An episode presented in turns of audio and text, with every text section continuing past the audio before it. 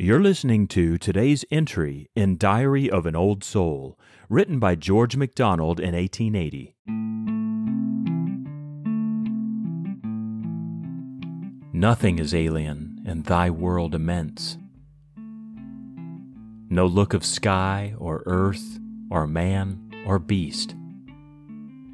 In the great hand of God I stand, and thence look out on life his endless holy feast.